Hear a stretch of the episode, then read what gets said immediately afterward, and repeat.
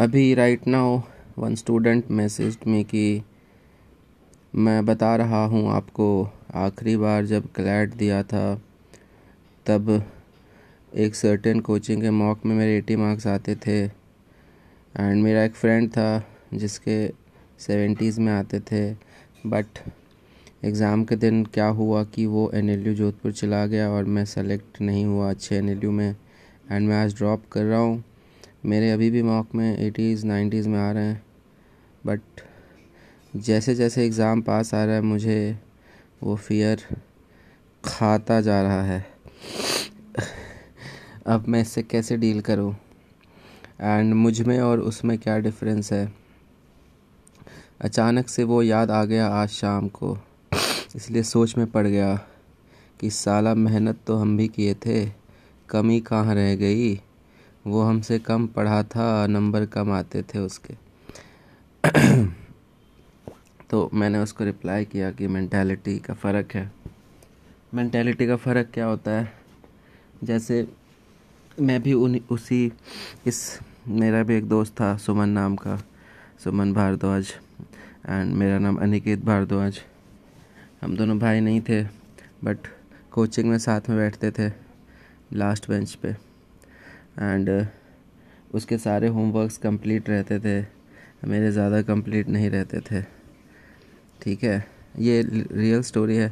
आ, किसी को बात करनी हो तो सुमन का नंबर दूँगा। यूपीएससी की कोचिंग कर रहा है वो। तो इसमें ये था कि जब मैं पेपर देने गया आईटी का तो मुझे मन में था कि यार मैंने पढ़ाई कम करी है। एंड uh, जो होगा मैं अच्छे से दूँगा। जो जो जो मैंने सेलेक्टेड टॉपिक्स पढ़े हैं, जैसे एक इनऑर्गेनिक केमिस्ट्री होती है, एक ऑर्गेनिक एक फ़िज़िकल होती है। ठीक है? तो मैंने फ़िज़िकल वाला ज़्यादा पढ़ा नहीं था, मुझे पसंद नहीं था। तो मैंने सोचा, ये तो मेरे दिखेगा, मैं करूँगा ही नहीं। एंड जो जो मुझे आता था, वो अटैम्प्ट करूँगा। तो वही कंडीशन होता है, जो लोग थोड़ा कम पढ़ते हैं ना मतलब बिल्कुल ही ख़त्म नहीं, थोड़ा कम पढ़ते हैं। और तुम्हें दिखता है, वो कम पढ़ते हैं, हो सकता है वो छुपा के पढ़ते हैं और मॉक में नंबर जानबूझ के कम लाते हैं।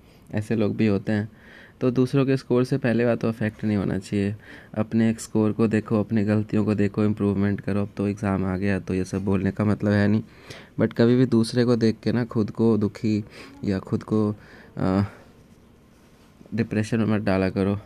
ठीक है? तो मेरा था कि मैंने सोच लिया था, मेरा तो होगा नहीं तो मेरे ऊपर प्रेशर कम था बाय डिफ़ॉल्ट जो ज़्यादा पढ़ लेते हैं ना, मैं इसलिए बोलता हूँ थोड़ा कम पढ़ो, इतना भी मत पढ़ो। ठीक है, थोड़ा तो जो ज़्यादा पढ़ लेते हैं ना, उनके ऊपर प्रेशर ज़्यादा होता है कि यार मैं तो मॉक का टॉपर हूँ, मेरा रिज़ल्ट ख़राब हुआ तो कोचिंग वाले क्या सोचेंगे? चीटिंग करता था। पापा क्या सोचेंगे? ये साला पूरे साल अच्छा नंबर लाया और अब क्लैट में नहीं लाया। बहुत परफॉर्मेंस प्रेशर ज़्यादा होता है। जैसे कोई मैच में, कोई क्रिकेट मैच में कोई ऐसा प्लेयर खेल रहा है जिससे बहुत एक्सपेक्टेशन है, जिस, जो फेल होता है तो गालियाँ उसको ज़्यादा पड़ती हैं। अब किसी प्लेयर से ज़्यादा एक्सपेक्टेशन नहीं है। और उसने अचानक से अच्छा परफॉर्म कर दिया। क्योंकि प्रेशर कम होता है, उसको तारीफ़ बहुत मिलती है। बस वही वाली बात है। तो जो लोग थोड़ा कम लगते हैं मैं मॉक में, जैसे अभी मान लो कोई सेवेंटीज़ में ला रहा है तो हो सकता है वो क्लैट में एटीज़ नाइन्टीज़ में चला जाए। हो सकता है कोई नाइन्टी वाला कम भी आ जाए। अनलेस तुम अपना सोचने का तरीका बदलते हो और मॉक देने का तरीका सॉरी क्लैट देने का तरीका बदल लेते हो। ठीक है? तो ये रीज़न होता है बहुत लोग इलेवेंथ में दे देते हैं क्लैट प्रैक्टिस के लिए। उनके नंबर बहुत अच्छे आते हैं रैंक भी बहुत अच्छा आता है। एंड वो हो सकता है अगले साल जब ट्वेल्थ में दे तो नंबर में अफेक्ट हो सकता है। क्योंकि प्रेशर ज़्यादा होता है ना सब कुछ सारा गेम ही प्रेशर का है। अब उस दिन प्रेशर कैसे नहीं लोगे? ये काम की बात है कि प्रेशर कैसे नहीं लूँ सर तो प्रेशर नहीं लेने का तरीका भी होता है बहुत सारा। पहली बात तो आ, प्रेशर ज़्यादा वो बच्चे लेते हैं जिनके पेरेंट्स हर बात में टोकते हैं कि भाई नंबर आ रहा है, नंबर आ रहा है, वो बच्चे प्रेशर लेते हैं। अगर तुम्हारे पेरेंट्स सपोर्टिव हैं तो प्रेशर लेने की ज़रूरत नहीं है। एंड क्लैट ना हो या हो, उससे तुम्हारा आगे का लाइफ थोड़े दिनों तक डिटरमाइन होगा। जब मैंने आईटी करी थी तो बहुत तारीफ़ें होती थी। अब सब भूल गए हैं, कुछ नहीं होता। अब हो सकता है नॉन आईटी दोस्त बहुत सारे मुझसे ज़्यादा कमा रहे हैं। मैं गिनने बैठूँ तो मैं तुम्हें पचास साठ नाम अभी गिना सकता हूँ जो मुझे लगता है अपनी लाइफ में बेटर कर रहे हैं। ठीक है? तो ये तो बस एक इनिशियल कॉलेज है। बहुत लोग एम एस सी टी में जे चले गए। लास्ट ईयर क्लैट नहीं हुआ। डिज़र्विंग बच्चे थे। पैनिक कर गए। कुछ बहुत सारे बच्चे सिम्बासिस में हैं बहुत सारे बच्चे। एक दो बच्चे जिंदल में हैं बहुत सारे बच्चे दूसरे कॉलेज में हैं। एक बच, दो बच्चे बीएचयू में हैं। जिनको जज जुडिशरी में जाना था, उनको बी मिल गया। तो क्या वो बीएचयू करके जज बनेगा?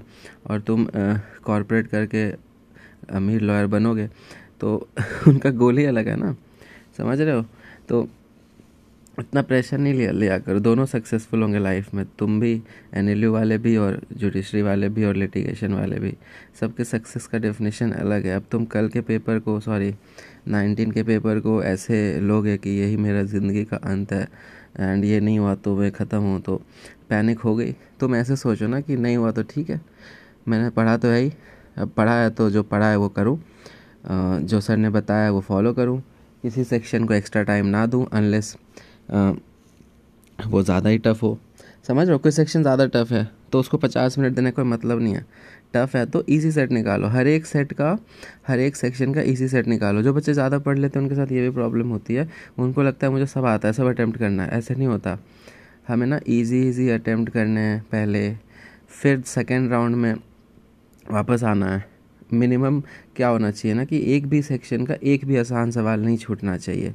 यही होता है टॉपर का डिफरेंस अब कोई फ़र्स्ट रैंकर है, उसके मॉक में एट्टीज़ में भी आते थे। एस नाइन्टीज़ में भी आते थे। तो एग्ज़ाम के दिन ना पूरा मैंटेलिटी का गेम है। तो ऐसा मत समझना, साठ वाले हो तो सेलेक्ट नहीं हो कुछ भी हो सकता है।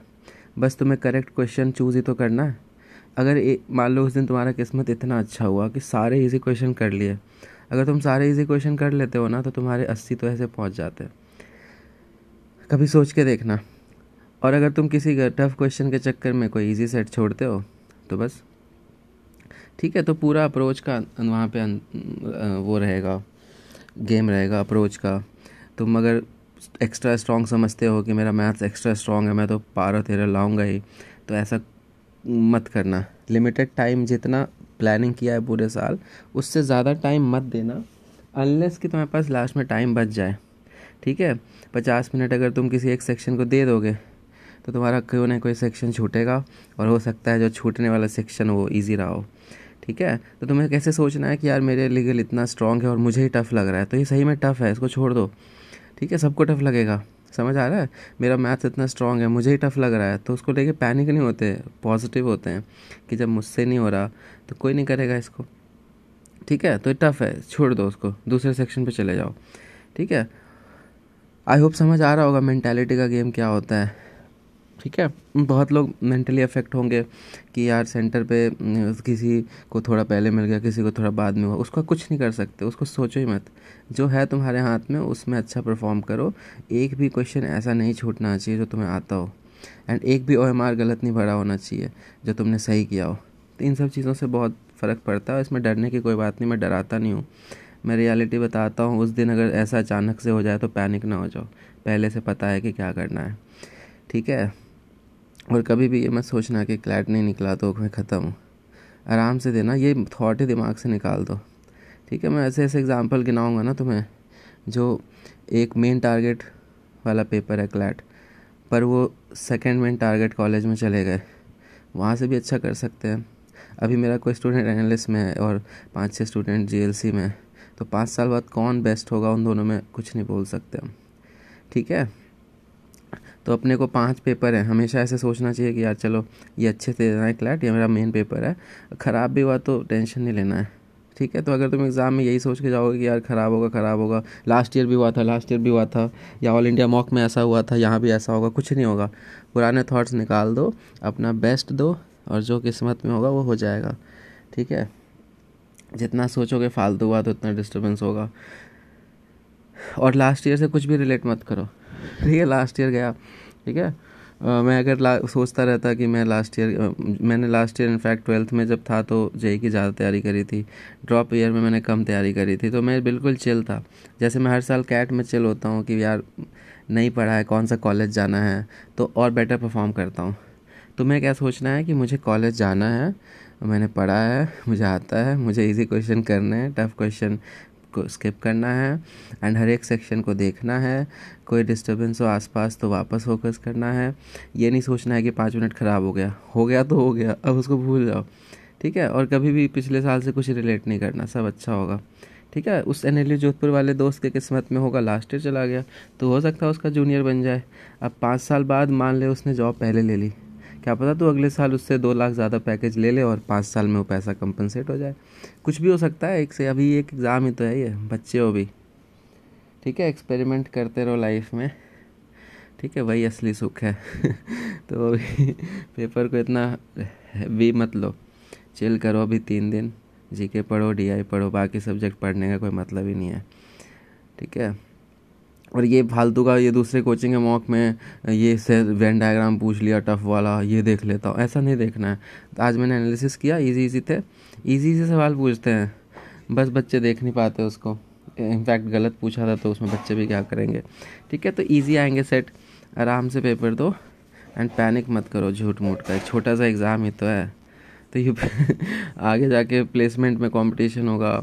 फिर यूपीएससी जाओगे यूपीएससी में कंपटीशन होगा जुडिशल में कंपटीशन होगा, अभी तो शुरू किया है फेस करना, ठीक है? तो थोड़ा दिमाग को ओपन करो पैनिक मत करो, कांपो मत, और हेल्थ का ध्यान रखो अभी, तीन दिन थोड़ा अच्छा खाओ, ऊट पटांग मत खाना, ठीक है? चलो, और मैं डराता नहीं हूँ, मैं रियलिटी बताता हूँ कि अचानक से हो गया तो कैसे डील करना है? मैं ये नहीं बताता कि ये सब हो सकता है। मैंने इतने साल पेपर दिया, मेरे साथ ना एक बार इन्विजिलेटर तंग करने आया। ठीक है, पाँच साल में एक बार और एक बार जेई में।